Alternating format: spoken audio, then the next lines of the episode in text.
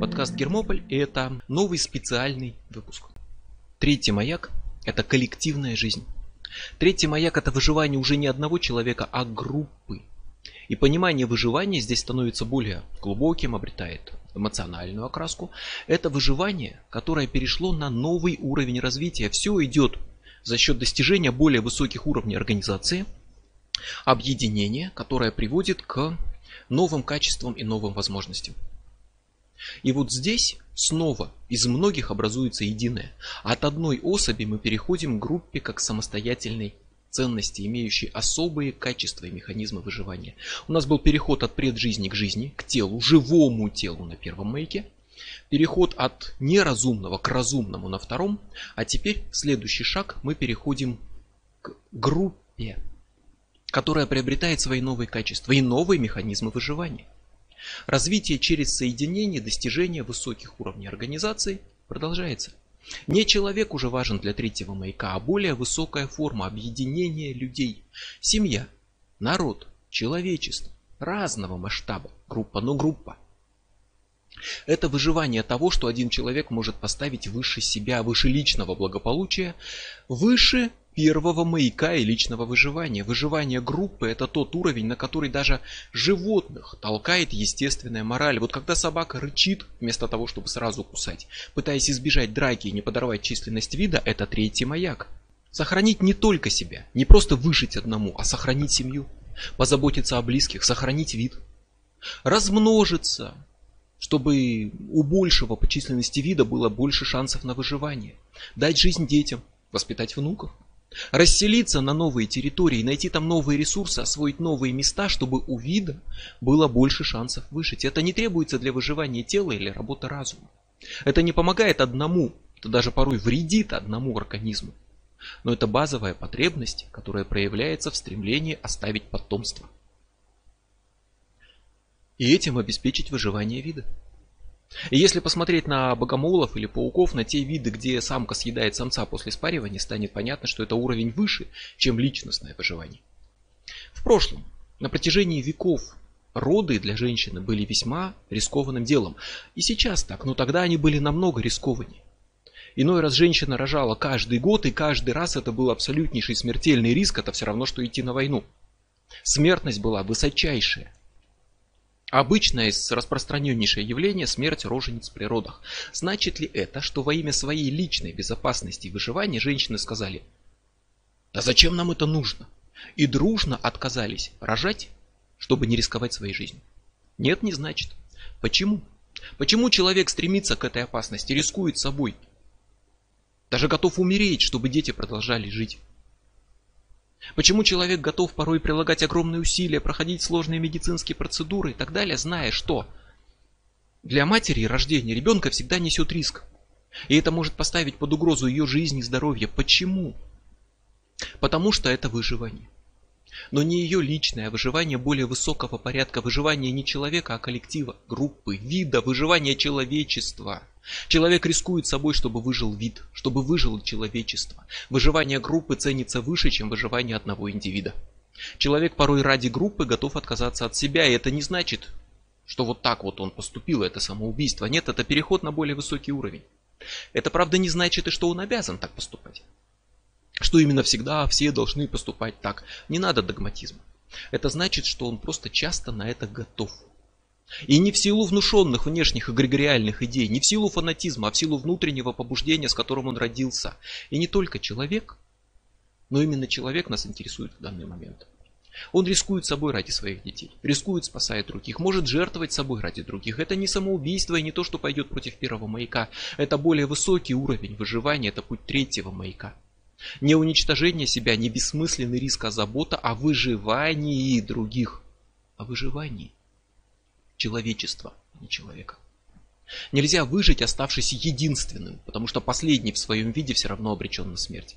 Но можно не выжить и знать, что другие будут жить, что человечество продолжит существование, что будут жить дети, внуки, что семья уцелеет, что сама жизнь продолжится, тело умрет, человек умрет, но жизнь не прекратится будут другие.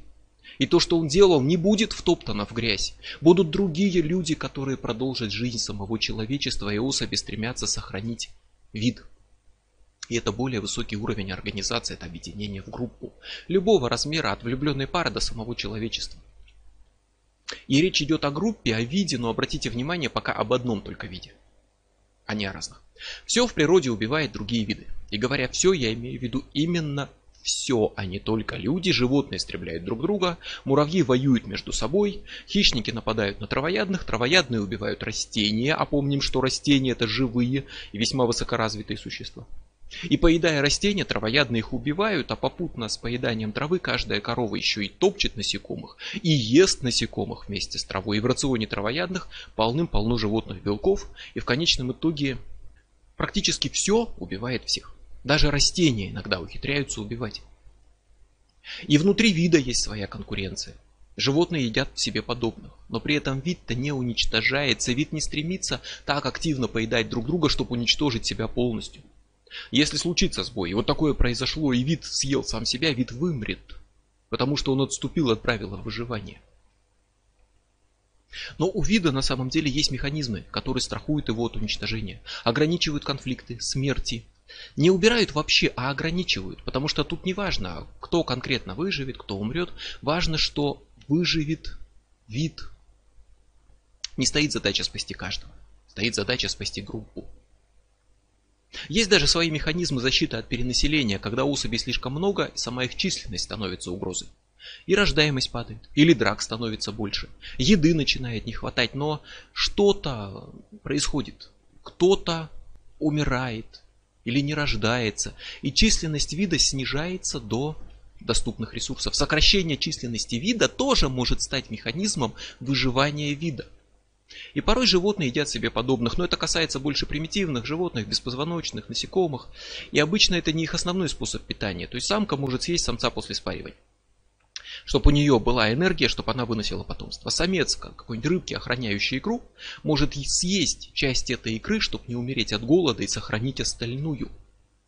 Это опять-таки механизм выживания вида. Каннибализм как таковой среди высокоразвитых животных встречается нечасто и практически не найти вариантов, когда бы вид регулярно, просто на постоянной основе, как, свое, э, как свою стандартную еду, использовал себе подобных особи своего же вида.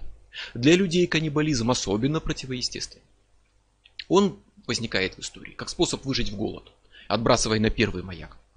Или как часть неких традиций, ритуалов, да, как нарушение второго. Существовали культы, где на поле боя, например, ели тела врагов, чтобы забрать себе их силу. Но все же люди в разные времена, в разных культурах могли спокойно относиться к убийствам, самоубийствам, к инцестам, к работорговле, к чему угодно, но никогда люди не разводили других людей как скот в стойлах для забоя на мясо. Вот здесь третий маяк максимально силен. Хотя в других аспектах жизни он нарушается злостно и постоянно. И нужен достаточно высокий уровень морального развития, чтобы не поставить свои личные интересы выше интересов человечества. И самое явное, яркое, самое постоянное нарушение третьего маяка – это война. Бессмысленное массовое уничтожение людей людьми. Кто-то будет вынужден в этом участвовать, чтобы защитить себя и своих близких от нападающих. Защитить себя первый маяк и второй. Защитить близких третий. Но кто-то всегда будет искать в войне доход и власть. Как минимум одна сторона, а то и обе. И все участники возглавляются людьми, которые презрели третий маяк и намерены просто получать свои выгоды от уничтожения людей. Тот, кто командует войной, кто начинает ее, тот обычно сам не идет на поле боя. Его удел штаб, место в максимальной безопасности, откуда других людей можно посылать умирать во имя своих целей, своих амбиций. Надо больше власти, больше денег, больше земель, больше амбиций политического влияния, надо больше войны, которая все это кому-то приносит, и война становится для кого-то бизнесом, а тысячи, миллионы людей умирают ради того, кто застрял на уровне второго маяка, на уровне своих личных амбиций, утверждать желание утверждать свое величие, править, тешить свое самолюбие. Война, геноцид – это худшее нарушение третьего маяка и одно из худших моральных преступлений. И те, кто сеет ненависть, могут ее как-то оправдывать. Говорить, что война – это способ добиться великих целей. Что миллионы должны умереть ради большой идеи, которую они несут миру. Что миллионы умрут, а миллиарды спасутся. Это просто оправдание. А тот, кто становится жертвой вот таких пропагандистов, кто позволяет себе убедить в этом, впускает свой разум вот эти идеи ненависти, фанатизма, вражды, дает там разрастаться, контролировать свою жизнь, тот отказывается от своего второго маяка, от права здраво мыслить, самостоятельно принимать решения и сказать нет таким пропагандистам. Убийство себе подобных в общем случае, не считая множества тонкостей вроде самообороны, идет против третьего маяка. Любой серийный убийца, маньяк, это человек с глубоко нарушенными маяками, со всеми тремя. Он истребляет свой вид, нарушая третий маяк. Он часто не вменяем и не контролирует свои навязчивые стремления, желания, это нарушение второго. И однажды он будет схвачен и уничтожен, а часто маньяк сам хочет, чтобы его поймали. И это приведет к его уничтожению, так что первый маяк тоже нарушен. Но третий маяк не просто стремится избежать уничтожения группы, он стремится обеспечить выживание группы. Это больше, чем просто отказ от уничтожения. Выживание перед лицом внешней опасности требует сделать группу сильнее, сделать больше. А для большей группы нужно больше места. Группа должна расселяться, осваивать новые территории, новые ресурсы. А поэтому третий маяк это маяк открытий, маяк прогресса. Это именно то, что подталкивает нас на путь к новым землям, к новым открытиям, к новым возможностям. Важнейшая черта человечества. Мы хотим больше, мы стремимся к большему. И порой мистики, аскеты, какие-то проповедники, пытающиеся уйти от реальности или увести от нее других, преподносят это эти желания человека как нечто подлежащее осуждению. Прославляется бедность, прославляется отказ от желаний, Порой даже прославляется смерть как способ избавиться от желания, осуждается стремление иметь больше и жить лучше, но только за счет этого стремления и идет весь прогресс человечества. Нельзя избавиться от желаний, даже желание жить это желание. Желание есть, пить, дышать это желание, и лишившись желаний, человек лишается жизни. Желание ничего не желать это уже само по себе желание. И за счет желаний именно идет весь наш прогресс, все человеческое развитие. Мы покинули пещеры, мы построили дома, мы вспаляли, вспахали вокруг них поля, мы построили города, мы открыли новые континенты, мы полетели в космос. Все это результат наших желаний, наших потребностей, в том числе потребностей в новизне. Если бы мы не желали иметь больше еды меньшей ценой, например, мы бы никогда не сменили собирательство на земледение, а потом земледелие с плугом и лошадью на трактор – Прогресс – это результат нашего стремления к большему, наших желаний. Само развитие человечества – результат постоянного стремления к большему. Желая иметь больше, мы научились добывать больше еды. Мы создали лекарства от когда-то смертельных болезней. Мы построили теплые дома, в которых нам не страшна зима. И этим мы повысили свои шансы на выживание. Это последствия наших желаний и это работа третьего маяка. Третий маяк толкает нас выйти за рамки и расширять границы, распространять вид шире на большую территорию. Это стандарт вообще живой природы опять. Семена разносятся ветром на большие расстояния. Птицы половину мира могут пролететь, чтобы свить гнездо. У людей это стремление принимает более сложные формы, да, но сохраняет суть расширить границы, потому что большой вид имеет больше шансов выжить. А большому виду надо больше места, и расширение границ – это более высокая стратегия выживания, чем просто забота о себе. В одном месте может быть слишком холодно или слишком жарко, слишком влажно, слишком сухо, слишком мало еды или слишком много врагов. Очень хрупкое равновесие создают экологические факторы, и всего один из них отклонится, нарушит это равновесие, выйдет за оптимальные рамки. И остальные не спасут. Вид погибнет. Слишком маленькая популяция неизбежно вымрет. Если весь вид живет на одном маленьком вулканическом острове среди океана, одно извержение, одно цунами, один голод убьет всех, вид погибнет. Или уйдет туда, где ему не угрожает опасность. Заселит новые земли. То есть виду надо распространяться, нужны новые территории, не как прихоть, а как способ выжить. Это зов третьего маяка, он зовет искать новое. Двигаться дальше туда, где ждут новые земли, где новые возможности, новые ресурсы, новые технологии развития и расселения вида повышает шансы на выживание. Это главный маяк нашего прогресса. С ним мы преодолеваем границы. Граница сдерживает развитие. Да, граница, она при этом еще и обеспечивает стабильность. Она дает покой в группе. Это очень хорошо. Но этот покой и стабильность продлятся до тех пор, пока не изменятся условия. В любой стабильности рано или поздно меняются условия. Эта стабильность становится уже фактором, который сдерживает развитие, а развитие нужно для выживания. В любой стабильности рано или поздно находятся те, кто стремится границу нарушить, выйти за нее в неведомое, увидеть что-то за горизонтом. Они могут считать себя бунтарями, они могут быть бунтарями, изгоями, они могут жить в бегах и скрываться там, от мира, их может двигать жажда наживы. Но в данном случае важно, что это толкает их в путь на поиски чего-то нового. Граница сдерживает, а те, кто нарушает ее, становятся порой становятся посланниками прогресса, которые открывают новые места, новые возможности. Часто делают это неосознанно, это просто побочный эффект от их устремлений, но они это делают. Точнее сказать, они это делали в истории. Вот викинги плывут на запад в Англию. Плывут грабить и убивать, и это вроде как нарушает третий маяк. Но они при этом находят новые земли, новых людей, новые ресурсы. Они расширяют границы, в которых находится их группа. И вот это уже следует третьему маяку. Они заботятся о благополучии конкретно своей группы. А вот англичане или испанцы плывут в новый свет. Они пираты, преступники, убийцы, грабители. Но они плывут за границу в неведомый мир. В том, что они делают, есть своя благая сторона. Именно в плане того, что они расширяют границу. Вот англичане высадились в Америке, основали поселение, установили новые границы – и границы гарантируют максимальную личную безопасность и свободу и прочно обустроен первый маяк личной безопасности и выживания. И кого-то это устраивает, а кто-то недоволен новыми границами. И он движется дальше, еще дальше, еще уходит на запад, упирается в океан.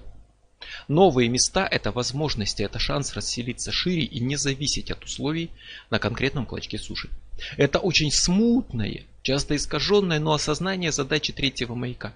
Хотя очень часто оно очень плохо реализовано. Но вот Фрэнсис Дрейк совершает кругосветное путешествие. Русские цари отправляют походы на восток в земли Сибири. Юрий Гагарин покидает планету.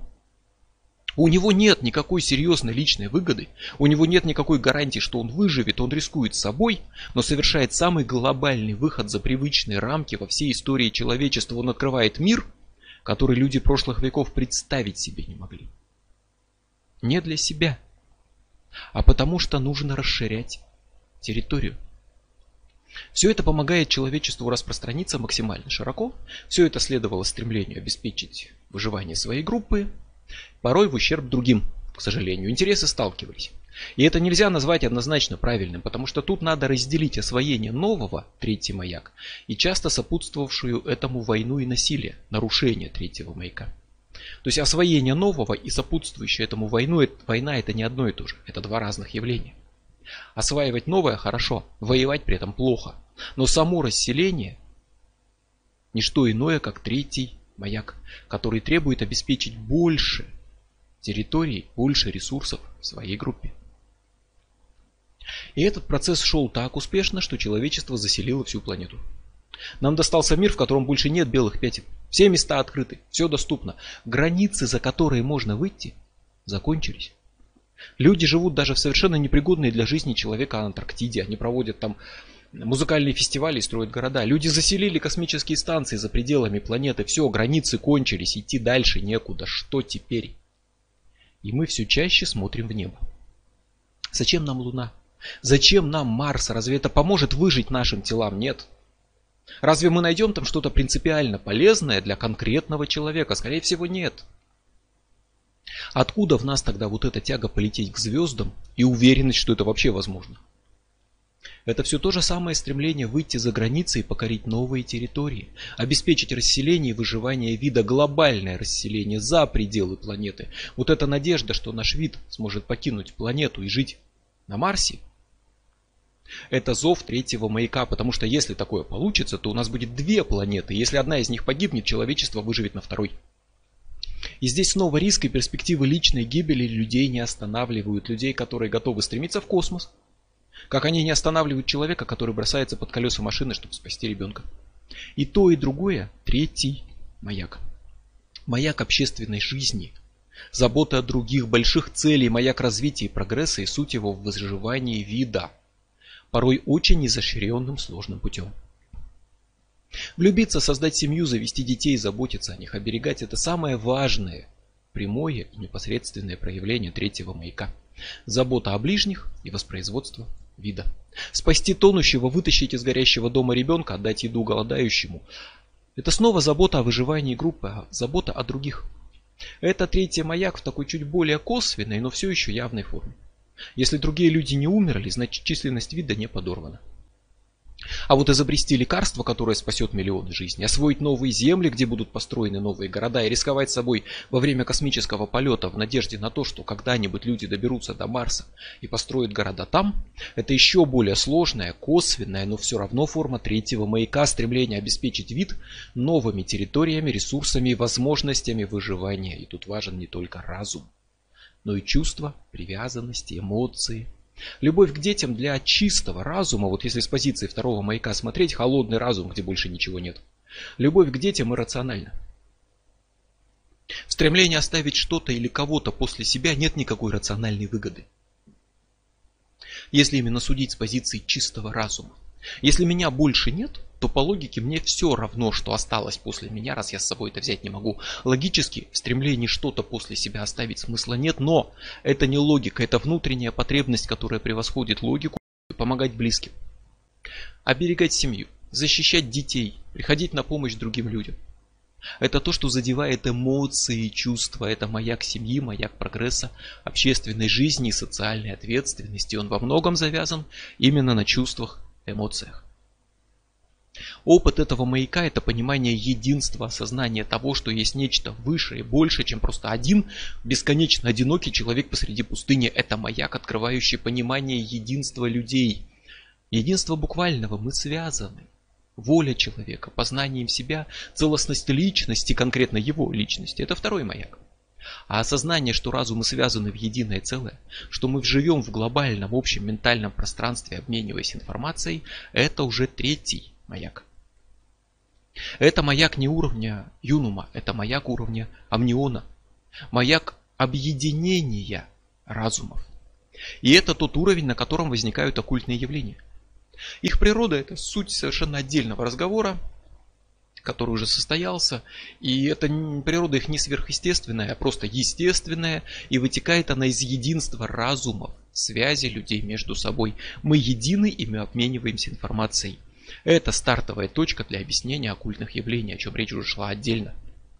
И это уровень третьего маяка. Именно здесь это осознается. И именно третий маяк окончательно снимает вот эти как бы каверзные вопросы о личной воле. Может ли во имя личной воли человек уничтожать всех вокруг? Может ли он разрушать чужие жизни, убивать, творить, что вздумается, не обращая внимания ни на что и ни на кого? Нет. Познать себя – второй маяк. Но действительно познанная, не иллюзорная, не клепатичная, настоящая личная воля не может требовать ни саморазрушения и вести гибели, но точно так же и не может идти против других людей. Воля не требует саморазрушения, потому что это против выживания. Цель жизни не может отрицать жизнь. Но точно так же не может волей толкать на уничтожение других людей, мира вокруг, вставать на пути воли иного человека, потому что это урок третьего маяка. Люди важны, другие люди, само человечество важно. И если кто-то считает, что познал волю и открыл, что она требует насилия, предписывает идти по головам и разрушать чужие жизни, он не познал волю. Он погрузился в самообман, в безумие и предельно далек от того, чтобы познать себя и мир вокруг, и находится всего лишь на уровне нарушений второго маяка. Личностная воля не вступает в противоречие с окружающими, она исключает разрушение себя и других. Но не исключает борьбу за жизнь, когда, естественно, ей что-то угрожает, не исключает защиту других людей, заботу об их жизни даже в ущерб своей. Это урок третьего маяка право жертвовать собой во имя других, а не наоборот, как охотно поступают люди, жертвуя другими во имя своих личных интересов. И это маяк очень важный для человечества, потому что это маяк, именно на котором и появляется не человек, а человечество. Он очень глобален, он очень важен для нас. И тут становится понятно, что в едином человечестве важен каждый. Общее складывается из отдельных единиц, поэтому каждая единица важна. Без личного не будет общественного. Счастливая семья – это та, где счастлив каждый. Мирный город – это тот, где каждый живет мирно. Духовно развитое общество – это тот, где каждый человек духовно развит. Общественное благо складывается из суммы личных благ и стремится жить лучше вовсе не эгоизм. Массовость личного стремления жить лучше порождает улучшение жизни человечества. Свой дом укрась, и мир станет чуть красивее. Вылечи свои болезни, и в мире станет одним больным человеком меньше, и человечество станет чуть здоровее. Стань богаче, используй свои ресурсы на пользу другим. Богатство, красота, здоровье, радости жизни – это не, гло, не зло, не грех. Потому что счастливое общество не сложить из несчастных людей, только из счастливых. Стремление к личному благополучию не эгоистичное, вот эти затасканные слова, как говорят, начни с себя. Тут они действительно имеют смысл. Решив свои внутренние проблемы, человек сможет решить маленький кусочек общих внутренних проблем человечества. И стремление личности к развитию на втором маяке было, ну или казалось, эгоистичным. Но оно таким уже не кажется, когда осознаешь третий маяк. Чем больше развит каждый человек, тем больше развито человечество. И работа над собой не служит только этому человеку, она служит всем, улучшая себя. И вы немного, вы в меру сил, но улучшаете все человечество. А потому каждый ваш шаг на пути к самосовершенствованию делает и мир чуть лучше. А потому общайтесь, влюбляйтесь, создавайте семьи. Воспитывайте детей, цените не только свое тело и разум, цените тех, кто рядом с вами. Заботьтесь друг о друге, о других людях, о самом человечестве, насколько это в ваших силах. Это урок третьего маяка, и это то, что делает наш мир чуть-чуть лучше в меру ваших сил. Возможно, вы не можете сделать много и спасти миллионы. Но вы можете помочь кому-то, кто рядом. Вы можете даже просто не вредить тому, кто рядом. Вы можете не участвовать в конфликтах. Вы можете не идти на войну. Вы можете не распространять агрессию и ненависть. Вы можете перестать проецировать на других людей свою тень и видеть в них врагов. Вы можете полюбить и принять самого себя для начала. И тогда мир станет лучше. Это в ваших силах. Но что толку от счастливого человека, которая покорила планету и при этом уничтожила всех вокруг, уничтожила другие виды, отравила воду, воздух и умирает от голода в пустоши? И приходит пора понять, что не только человечество единое связано, но вся жизнь на планете, и не только люди важны, но все живое. Пора осознать, что без других видов мы не сможем выжить. Осознать и прийти к четвертому маяку. Четвертый маяк – это всеобщая жизнь. Это уровень организации жизни еще более высокий, чем просто человечество, чем уровень одного вида. Это вообще жизнь. Не семья, не группа, не человечество, не вид, а целиком вообще вся жизнь. Да, каждый вид кого-то ест. Хищники убивают травоядных, те едят растения, топчут насекомых. Все друг друга в природе убивают. Иначе негде просто брать пищу. Но при этом все пребывает в равновесии. Ни один вид не может истребить другие и выжить, поэтому ни один вид не стремится уничтожить другие. Все пребывает в равновесии. И если умеренность была уроком первого маяка, то всеобщее равновесие это урок четвертого. Стало больше травы, стало больше зайцев. Стало больше зайцев, стало больше лис. Зайцы съели всю траву, им нечего есть, лисы съели зайцев, оставшиеся зайцы вымерли с голоду, зайцы вымерли. Лисам стало нечего есть, лисы вымерли. Зайцев нет, траву никто не ест, трава разрослась. Но стало больше травы и стало больше зайцев, у которых теперь много травы и мало врагов. А стало больше зайцев, стало больше лис, и все повторилось. Это экологическое равновесие, оно подвижное. Оно постоянно колеблется, но оно всегда приходит в равновесие. Само себя уравновешивает. Все связано и любое воздействие на него повлияет на всю систему целиком. Виды постоянно вымирают. И далеко не всегда по вине человечества. Многие уничтожены людьми, да, но Земля пережила минимум 5 массовых вымираний и десятки еще более мелких.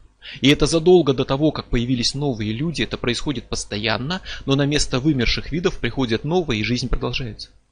Распадаются атомы, распадаются молекулы, гибнут клетки, а организм продолжает жить. У нас практически новое тело чуть не каждый год, буквально в нем уже все клетки новые. Клетки умирают, а тело живет. Но и отдельные особи умирают, а вид живет. И также вымирают виды, но сохраняется сама жизнь. Самое массовое вымирание не привело к полному уничтожению жизни на планете. Потому что вся жизнь на планете, биосфера, это новый уровень организации, это объединение уже видов в единую биосферу и новый уровень понимания выживания. И это уровень, на котором человеку пора бы вспомнить, что он просто один из живущих в мире видов, и вполне может оказаться именно тем, кто вымер, и природа без него обойдется – Наше вот это иллюзорное ощущение полного контроля над природой, от которой можно брать все что угодно, оно заставляет забыть, как легко наш вид может стать еще одним вымершим. Вымрут пчелы, вымрут люди. Вот эта проблема, которая может оказаться одной из самых важных в мире, где пчелы уже вымирают. Вымрут пчелы, опыление растений сократится. Порядка 80% видов цветковых растений вымрут из-за отсутствия опыления вслед за пчелами. Сократятся урожаи, начнется голод. И в том числе не только среди людей, но и среди травоядных животных. А это обеспечит нам еще и нехватку мяса. Не только растений, но и мяса голод усилится. Люди окажутся как минимум на грани голодного вымирания или даже уже за этой гранью. Причем на сей раз именно из-за своих же действий, потому что пчелы вымирают из-за злоупотребления химикатами в сельском хозяйстве. Одна только Европа каждый год теряет 20% пчелиных семей. Это проблема, это угроза выживанию человечества. Посмотрите вокруг.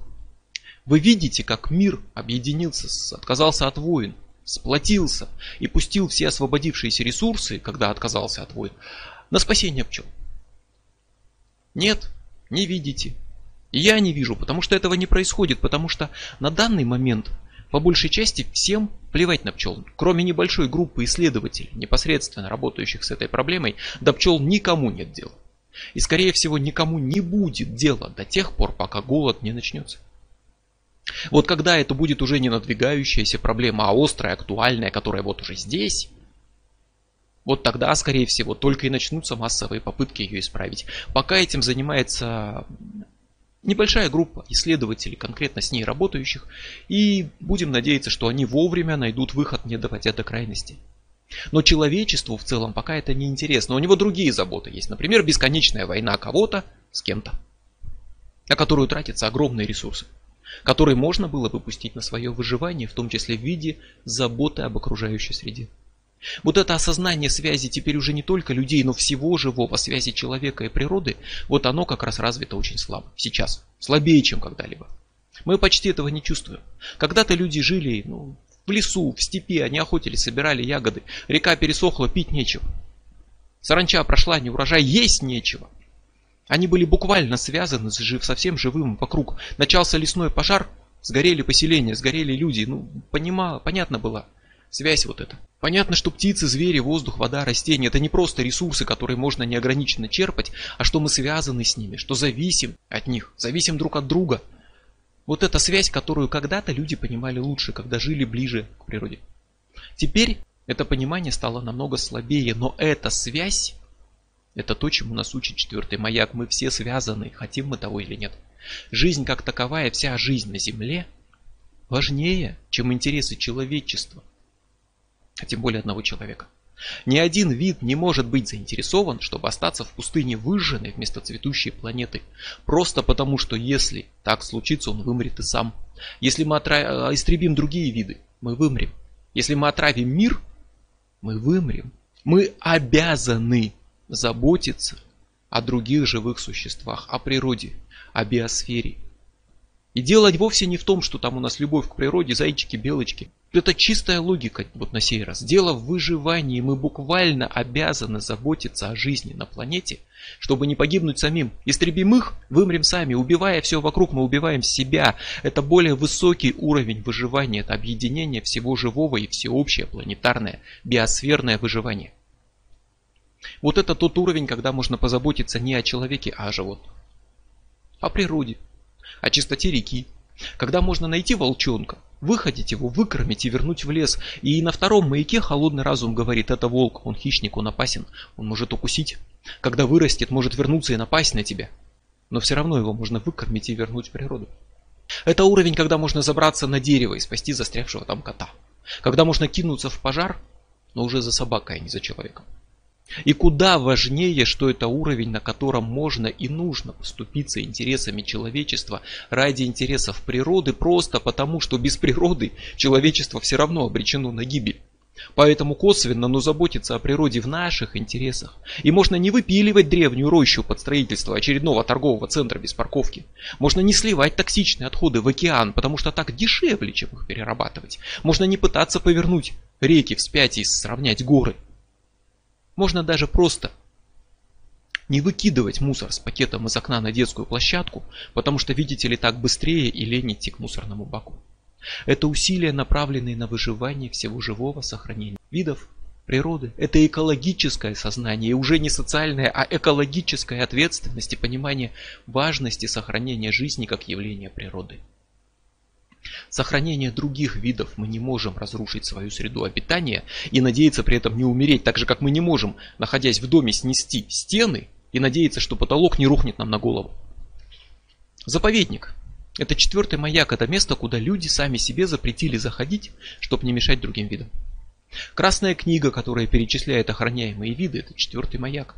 Запрет на охоту ради забавы, а не пропитания, это четвертый маяк, это любовь к самой жизни во всех ее проявлениях. Добыча еды не может быть аморальной. Это базовая потребность.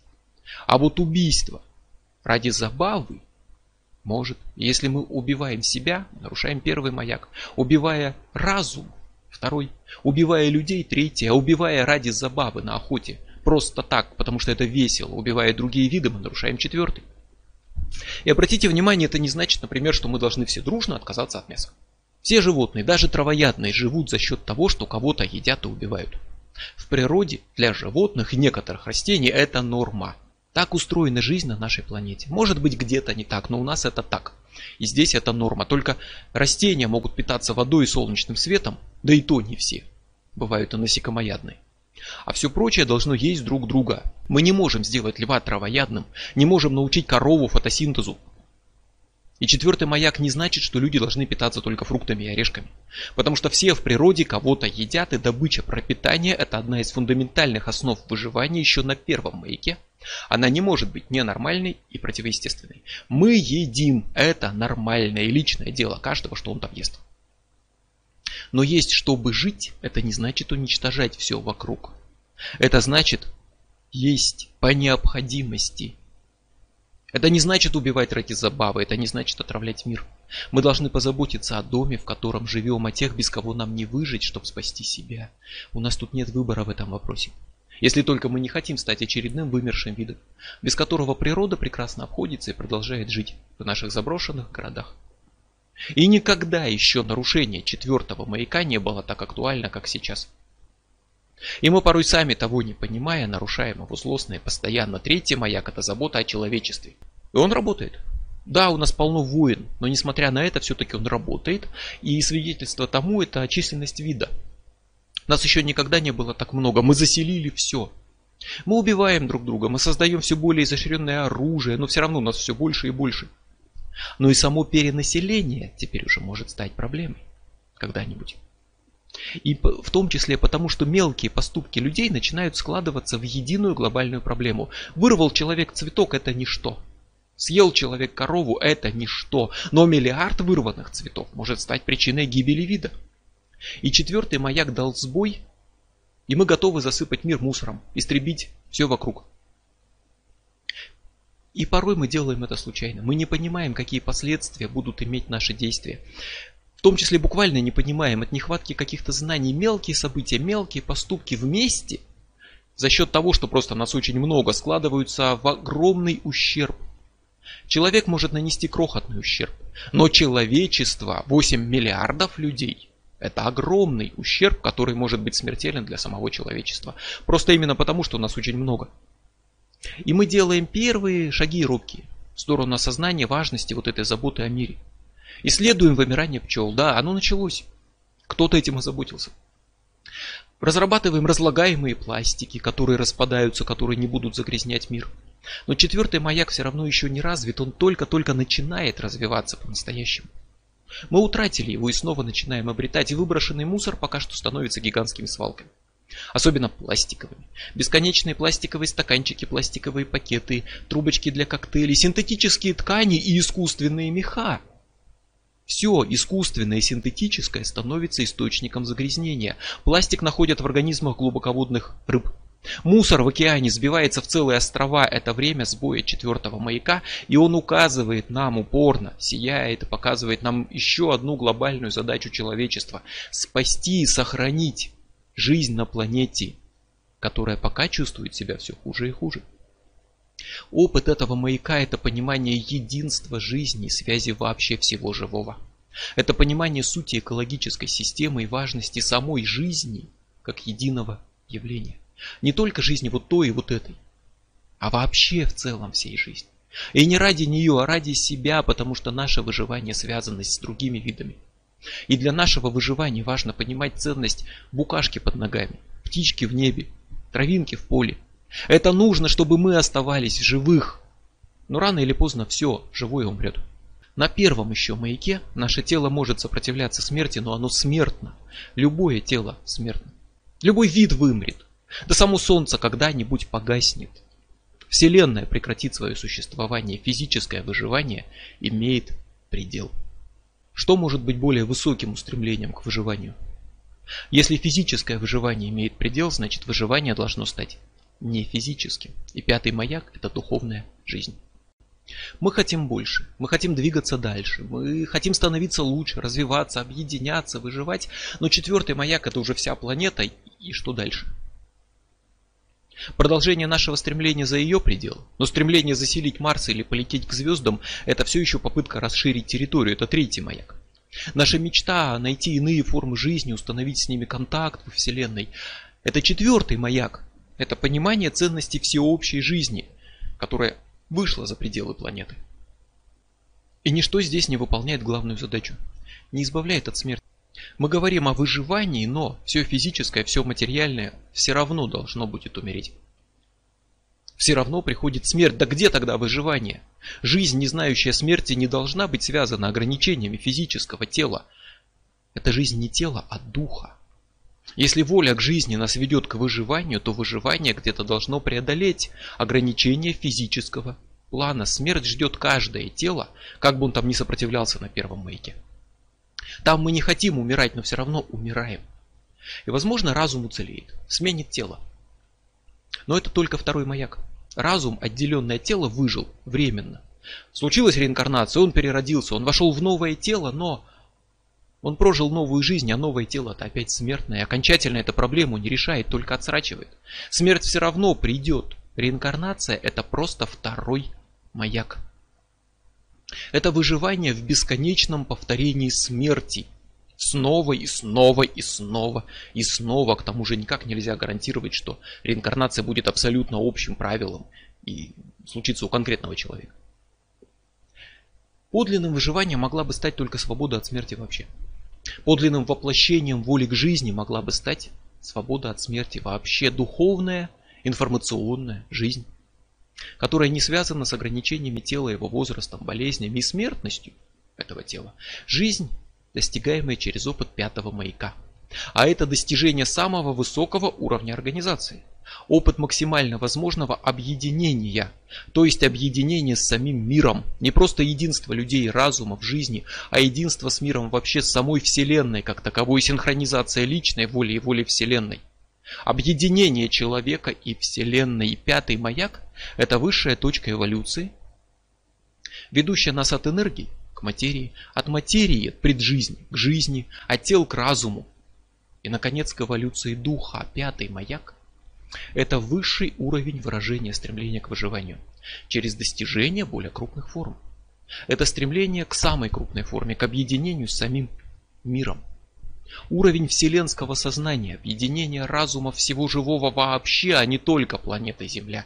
И не только тех, что живет в данный момент. Это уровень суперомниона, уровень аэтернов, уровень, который можно назвать божественным. И который не знает ограничений физического тела. Это вечная духовная жизнь как максимально возможное выживание. И как единственное подлинное, настоящее, достигнутое выживание. И нарушение этого маяка – это отказ от стремления к духовному росту, принятие своей конечности, полная окончательность смерти, в которой личность просто растворится во Вселенной и ее не станет.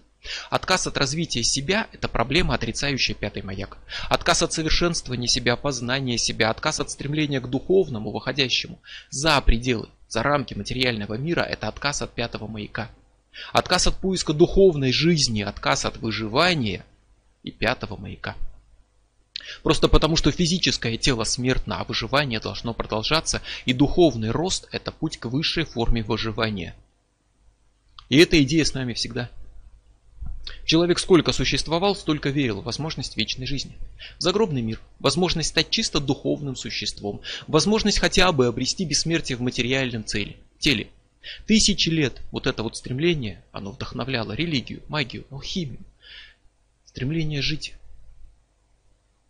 И вот эта вот вера в то, что жизнь продолжится, оно на самом деле подталкивает нас и сейчас, и в том числе не только к совершенствованию себя, праведности, духовной жизни, но и к вещам более, можно сказать, научным. В современном мире это приобретает иные формы, но это продолжается. И в нерелигиозном ключе, научном тоже, но это продолжается. И это не просто какие-то там идеи, придуманные культурой на самом деле.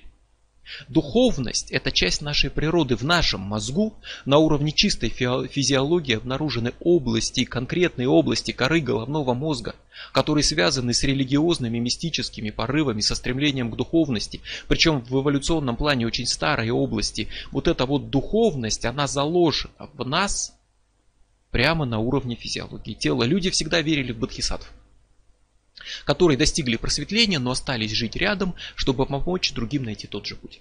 В святых, которые вознеслись на небо, даже живыми, в духов предков, которые рядом, в богов позднего неба, как в даосизме. Как э, людей, которые обожествились буквально, достигли бессмертия и стали богами. Даосские боги, вот эти позднего неба, это по сути своей обожествленные люди. Реальный человек, полководец жил и, как считается, достиг бессмертия, и стал Богом. То есть люди всегда верили в тех, кто буквально обожествился и стал бессмертным духовным существом, потому и бессмертным, что духовным. В более западной традиции говорили про тайных вождей, которые скрытно управляют жизнью человечества, такие высшие духовные адепты, которые превзошли ограничения тела и обрели бессмертие и способны вмешиваться в судьбы мира, следуя каким-то своим целям. Обычно считается, что цели благие, хотя кто-то может сказать, что цели могут быть и зловещими, и вот это может быть одной из причин популярности всяческих конспирологических идей о всемирном заговоре темных сил.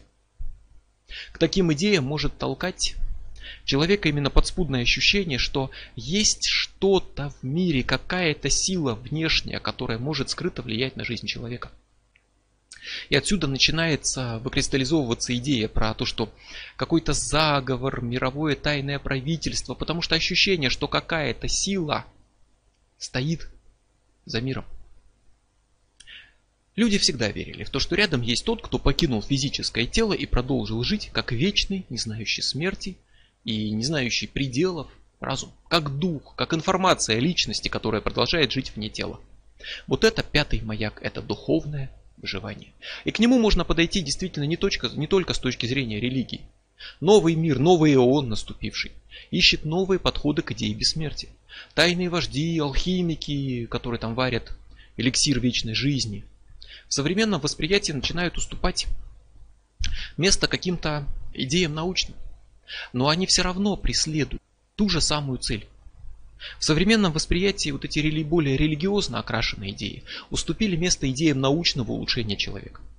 Поиском бессмертия технологического, победы над смертью через науку. Современный человек очень легко воспримет фантастическую историю, в которой сознание отделилось от тела. Да, это понимание уровня второго маяка тела и а, разум это разные вещи. Так вот, сознание становится частью, например, компьютерной сети и вечно живет в ней. И не знает больше проблем со стареющим телом. Вот это уже идея пятого маяка. Современный человек воспримет идею тела, подвергнутого техническому улучшению, с модификациями, имплантами, которые перестало стареть и болеть. Откуда эти истории? Это новая попытка осмыслить идею вечной жизни, новая версия для вечной духовной жизни вне тела. Осмыслить грандиозную по своей значимости идею. Умирать не обязательно. И это урок пятого маяка. Тело умрет, но умирать при этом не обязательно. Но при этом, чтобы жить вне тела, надо телу все-таки дать умереть. Мы не можем говорить о жизни вне тела, пока живем в теле. Это исключающее друг друга состояние. И пятый маяк начинает вступать в противоречие с первым. Или мы живем в теле, или мы живем вне тела. И у нас пять маяков, а одновременно в полной мере доступны только четыре. Или с первого по четвертый, или со второго по пятый.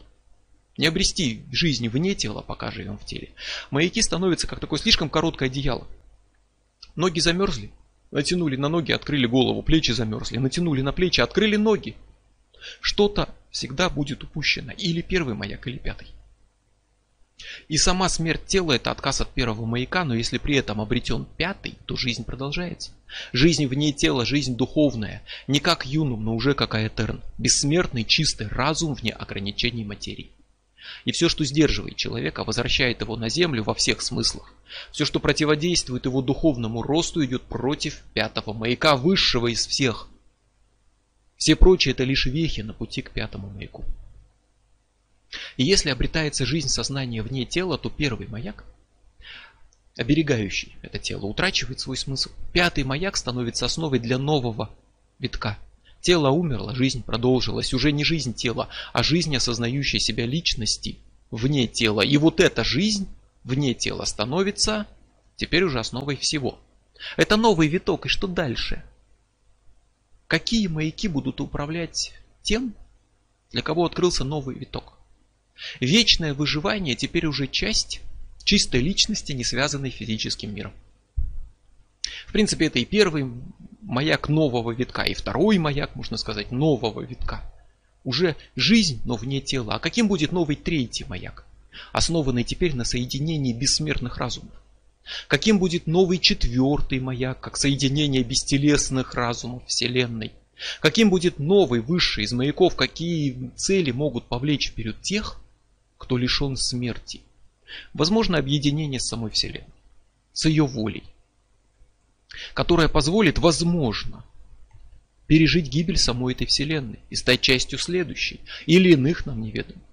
Позволит стать частью самой воли, которая творит новый мир.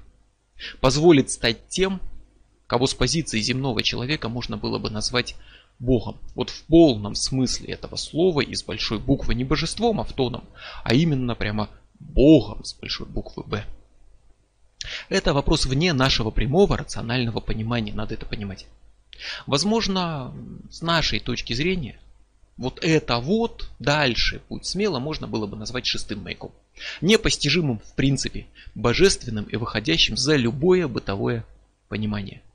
То, что для нас вершина и цель на новом витке, при достижении духовной жизни, может стать лишь основанием, началом, с которого открывается путь к неведомым нам уровням, к иным целям, к иным устремлениям, к недостижимому для нас шестому маяку, о котором мы не можем ничего знать, пока не достигли пятого. Возможно, говорить о шестом маяке можно уже лишь так, как говорят о нирване, пересечении бездны, слиянии с Дау, или как о ином древе жизни, которое выше нашего древа жизни. То есть древо жизни это условная схема того, как формировалась наша Вселенная, но Кетер это вершина, откуда все началось, это источник духа, а Малкут это самый низ, это материальный мир. Так вот, говорят, что кетер это малкут непроявленного. То есть то, что для нас высший источник, для какого-то иного мира, более высокого уровня, будет лишь низом. Вот точно так же наш Пятый маяк для кого-то станет лишь основанием, началом. И говорить обо всем вот этом вот в равной мере можно просто как о концепции, лежащей вне рамок и возможностей познания с помощью разума. Это наши маяки, наши побуждения, наши уровни осознания единства мира и стремления к развитию, достижения более совершенной формы глобальные, общие для всех людей, для всей жизни и всей Вселенной. И все сводится к одному. Мы живем. Живем, чтобы жить, реализовывать волю к жизни. Но выживание само по себе это именно путь бесконечного роста и развития. Иначе жизнь быстро кончится. Не стремясь к пятому маяку, мы быстро потеряем первых два. А потому самое естественное, что может быть, это познать и усовершенствовать себя. Это стремление к личностному росту и духовному развитию. Живое живет, выживает на пятом, май... на первом маяке временно, а на пятом вечно. И самое естественное, что может быть, это стремление к духовному росту. Это часть нас, даже на, анатомии, на уровне анатомии тела. Не изобретение культуры или чья-то прихоть, а подлинная неотъемлемая часть нас. И чем выше мы поднимаемся, тем более личным становится этот путь. И тем меньше уже пользы от того, что кто-то подсказывает дорогу по мере познания себя. Начиная уже с открытия воли на втором маяке, путь все чаще и чаще приходится находить самому изнутри. И каждый шаг – это усложнение, объединение и достижение более возвышенной структуры, большего масштаба, открывающей новые возможности. Все живое стремится жить. Как тело, как личность, как вид, как сама жизнь в принципе и желательно вечно. То есть это базовое стремление жизни – жить. И это дает нам объективный моральный критерий. Возвращаемся к теме объективной морали. Способствует поступок или противоречит воле к жизни – это объективный моральный критерий, который не зависит от личной точки зрения человека, от предпочтений, от религии, от культуры. Если сравнить поступки и побуждения, что важно, человека с маяками, то станет понятно, где творится что-то извращенное и неестественное. Не потому, что так принято считать не потому, что это именно считается неестественным в какой-то конкретной культуре, так сказали предки. Не потому, что пророки так сказали. Не потому, что так принято думать, а потому, что это идет против выживания. А значит, против самой сути жизни. Хорошо то, что помогает жить, сохраняя жизнь и способствуя ей. Плохо то, что мешает жить, уничтожает жизнь и противится ей. Чтобы судить о своих и чужих делах, о мотивах с позиции правильно, неправильно, хорошо, плохо, надо иметь критерий, объективный, не зависящий от личного мнения. Нужно иметь критерий объективной морали. И если поступок сомнительный, если возникают вот эти каверзные вопросы в духе, а может быть воля и желание всех убить, то вспомните маяки. Какому из них этот поступок послужит, а какому повредит? Какими бы высокими словами не оправдывали войну, она все равно нарушает третий маяк. И кто-то может сказать, что это была война за правое дело, что это был упреждающий удар, что мы вынуждены напасть на них, чтобы их уничтожить, и они не могли потом напасть на нас.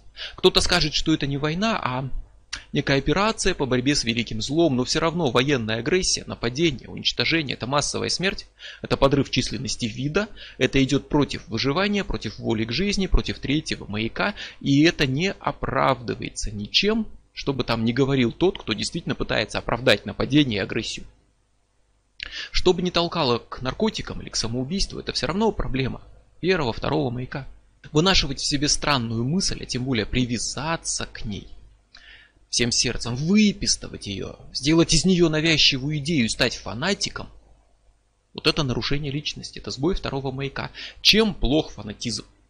Тем, что идет против второго маяка. Тем, что фанатично принимаемая идея разрушает разум, подчиняет его как наркотик и мешает сохранению ясности сознания и нарушает второй маяк. А чем плох сам наркотик? Разрушением разума. Нарушением второго маяка и последующим разрушением тела, нарушением первого. То есть плох не он сам, не факт существования во Вселенной некоего вещества произвольного, а плох производимый им эффект разрушения разума и отравления тела. Это не догма, в которой там какие-нибудь химические вещества или виды спорта или что-то еще выборочно признается аморально. Это оценка последствий поступков и их влияния на способ выжить. Спортсмен-экстремал едет по трассе. Он рискует. Но надо задуматься о чем, а о том, почему он рискует, ради чего. Вот ради забавы рисковать собой, значит игнорировать первый маяк. И для кого-то ощущать рядом смерть это способ пощекотать нервы, взбодриться, оценить полноту жизни – это часто превозносимая идея, мол, только на краю смерти человек в полной мере может ощутить счастье бытия и того, что он жив. Но даже если этот риск не угрожает больше никому, смертельно рисковать собой просто ради забавы, без цели, без смысла, это неестественно. Это шаг навстречу вероятному уничтожению себя. И да, мы рискуем постоянно. И спортсмен едет по горнолыжной трассе, и он рискует. И лететь в самолете это риск, улицу переходить это риск, мало ли кто там выскочит на красный, собьет. Но это риск вынужденный. Мы не ставим своей целью собственное уничтожение, когда садимся в самолет. И спуск лыжника с экстремальной горной трассы, он рассчитан, продуман, он по силам спортсмену. Он рискует, но он не ставит своей целью оказаться на грани гибели. Он наоборот сводит риск к минимуму и старается как можно дальше от гибели отойти. Его первый маяк серьезно не поколеблется. А вот если Наспор решил прыгнуть с моста, чтобы показать друзьям, что вот так, так, вот могу так, я лихо не разобьюсь разбился. Это глупо. Устроить селфи на крыше вагона движущегося поезда, чтобы заснять, как лихо успеваешь пригнуться, когда поезд въезжает в тоннель, это непродуманный, бесполезный, бесцельный риск, который ставит человека на грань реальной смерти, и он именно к этому стремится. Вот такие выходки заканчиваются смертью довольно часто. Это глупый риск и отрицание первого маяка, поступок неправильный и противоестественный. За риском могут стоять разные причины, но если для того, чтобы ощутить полноту жизни, человеку надо поставить себя на грань смерти, то это сбой. И пора задуматься, а что мешает человеку ощущать полноту жизни постоянно? Почему только контакт с близкой смертью приносит ему понимание радости жизни? Что в нем не так? Какие у него проблемы, которые надо исправить? Это не повод для риска, это повод для познания себя и поиска причин вот этого сбоя. Любой замеченный сбой – это повод себя спросить, почему я так делаю? И найти причины – это еще одна дорога к познанию себя. Почему вот этот ребенок топчет муравьев на дороге, так как будто они в жизни угрожают? Почему вот этот взрослый обожает унижать других, издеваться над людьми морально и физически? Почему вот этот живет в квартире, заваленной мусором, а вон тот завесил весь дом трофеями охотничьими? Которую он убил просто ради забавы, потому что ему нравится убивать. Все вот это повод спросить «почему?» и начать поиск причины, глубокой и важной причины сбоя. Дети хотят съехать от родителей и жить самостоятельно. Сын хочет уехать от матери, завести свою семью. Что в этом плохого? А ничего, потому что это работает третий маяк, это стремление обрести самостоятельность, завести семью, создать новую группу, оставить потомство, освоить новую территорию. Это нормальное, естественное стремление, это третий маяк. А с другой стороны, нередкая ситуация, мать привязала сына к себе и пытается оставить его вечным ребенком под своей опекой. Ведет себя так, как будто он не имеет права взрослеть, он не может жениться, он всегда должен быть с мамой. Чем это плохо? Тем, что это против его третьего маяка. И это ненормально и неестественно. Реальный пример из новейшей истории. Город Новосибирск. Год 1965. Река Обь. Через нее переброшено несколько мостов. Большие мосты через большую реку. Много людей, разгар дня. И вдруг на глазах многих свидетелей нечто возникает в воздухе, проносится над рекой, под мостом, обдает людей огромной волной волны, воды и просто исчезает. Никто не успевает ничего понять. Что это такое, кто его знает. Начинаются разговоры про то, что это НЛО. Пролетели инопланетяне. Потребуется несколько дней, чтобы понять, что случилось. А случился пилот реактивного истребителя который во время полета самовольно отклонился от маршрута полета и на скорости порядка 700 км в час пролетел под мостом между опорами моста в метре от воды поднялся вверх, на что у него было меньше 5 секунд, и пролетел над следующим мостом. Летчик показал высший класс маневра, мастерство настоящего аса. Он не был наказан, не считая выговора, и получил вместо наказания перевод на новое место службы. Его поставили преподавать пилотаж, передавать свое мастерство ученикам, где он дослужился до высоких чинов. Как оценить этот поступок? Как демонстрацию мастерства, как показатель отваги, мужества и героизма – или как нарушение воинской дисциплины и бессмысленный риск? Как пустую показуху? Или как рискованный способ сделать карьеру? Заявить о себе громко? Считать ли, что этот полет заслуживает награды или строгого наказания? Сравните его с маяками. Пилот прославился и доказал свое превосходство, в том числе себе, потешил свои амбиции, доставил этим удовольствие своему эго, то есть своему разуму, действуя на уровне второго маяка. И ради этого он смертельно рисковал своей жизнью. А это идет против первого маяка, и мы видим уже сбой. Но самое главное, он рисковал ведь не только своей жизнью. Для полета был выбран обычный день, когда оба моста, и тот под которым он пролетел, и тот над которым ушел в небо, были полны людей. Да, он измерил заранее мосты и так далее, он знал, что самолет там поместится, но малейшая ошибка могла стоить не только его жизни, а десятков жизней других людей, которые были на мостах. Он мог зацепить мост и убить кучу народу. Он рисковал чужими жизнями, играл ими ради того, чтобы потешить свои личные амбиции. И это поступок, который ставит под вопрос выживание других людей. Это типичный сбой третьего маяка. Ради второго он нарушил первый и третий. Был ли этот поступок правильным и оправданным? Нет. Не по чьей-то прихоти по мнению, а потому что это идет против выживания и лично пилотов, и что важнее тех, кто оказался рядом. Он не только своей жизнью играл, но и чужими, и нарушал третий маяк ради второго. А главная задача жизни – жить и желательно не умирая вообще. И то, что противоречит этому, является единственным по-настоящему аморальным поступком.